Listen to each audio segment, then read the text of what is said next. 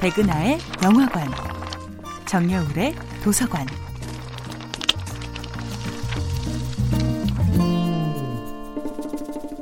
안녕하세요. 여러분과 아름답고 풍요로운 책 이야기를 나누고 있는 작가 정여울입니다. 이번 주에 만나보고 있는 작품은 제이디 셀린저의 1951년 작품 호밀밭의 파스꾼입니다. 홀든이 퇴학을 앞두고 기숙사 밖으로 뛰쳐나와 어른 행세를 하려 할 때 어른들은 예외 없이 그에게 나이를 묻습니다. 너 몇 살이니? 이런 질문 안에는 벌써 나이로 인간을 판단하려는 불순한 의도가 깃들어 있는 것이 아닐까요? 그에게 섣불리 충고를 하려는 어른들에 대한 증오로 똘똘 뭉친 홀든. 그는 나이에 대한 질문을 받을 때마다 짜증을 버럭내지요.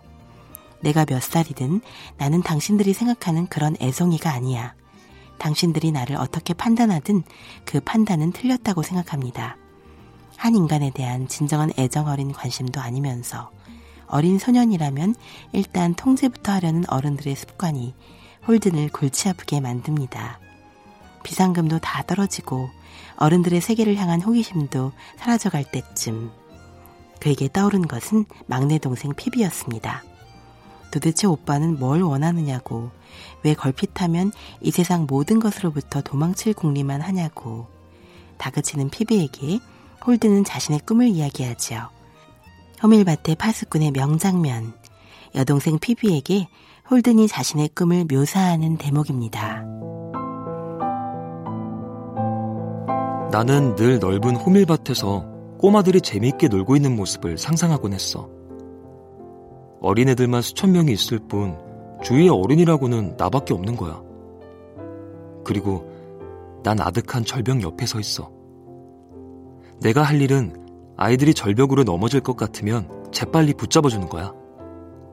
애들이란 앞뒤 생각 없이 마구 달리는 법이니까 말이야.